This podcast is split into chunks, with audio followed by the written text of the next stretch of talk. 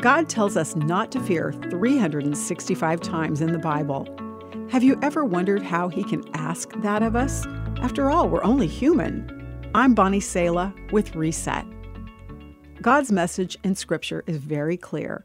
This is my command, reads Joshua 1 9. Be strong and courageous. Do not be afraid or discouraged, for the Lord your God is with you wherever you go. And in the Bible book of Isaiah, God says to his people, Don't be afraid, for I am with you. Don't be discouraged, for I am your God. I will strengthen you and help you. I will hold you up with my victorious right hand. The reason he tells us not to fear isn't because he removes us from danger or diminishes the threats we face.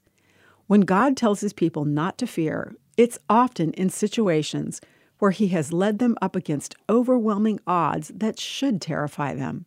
But he tells them not to be afraid because he will be with them.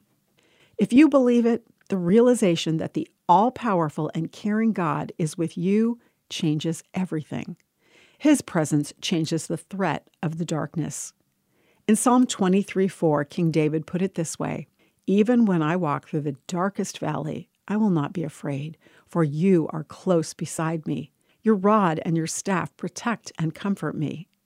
King David was still in the darkest valley, but his comfort was in knowing who was with him there. Think about a situation you're afraid of. Right there, God's mighty presence with you is sure if you are His. I'm Bonnie Sala with Reset. For a free Bible study on combating fear, go to guidelines.org slash not afraid.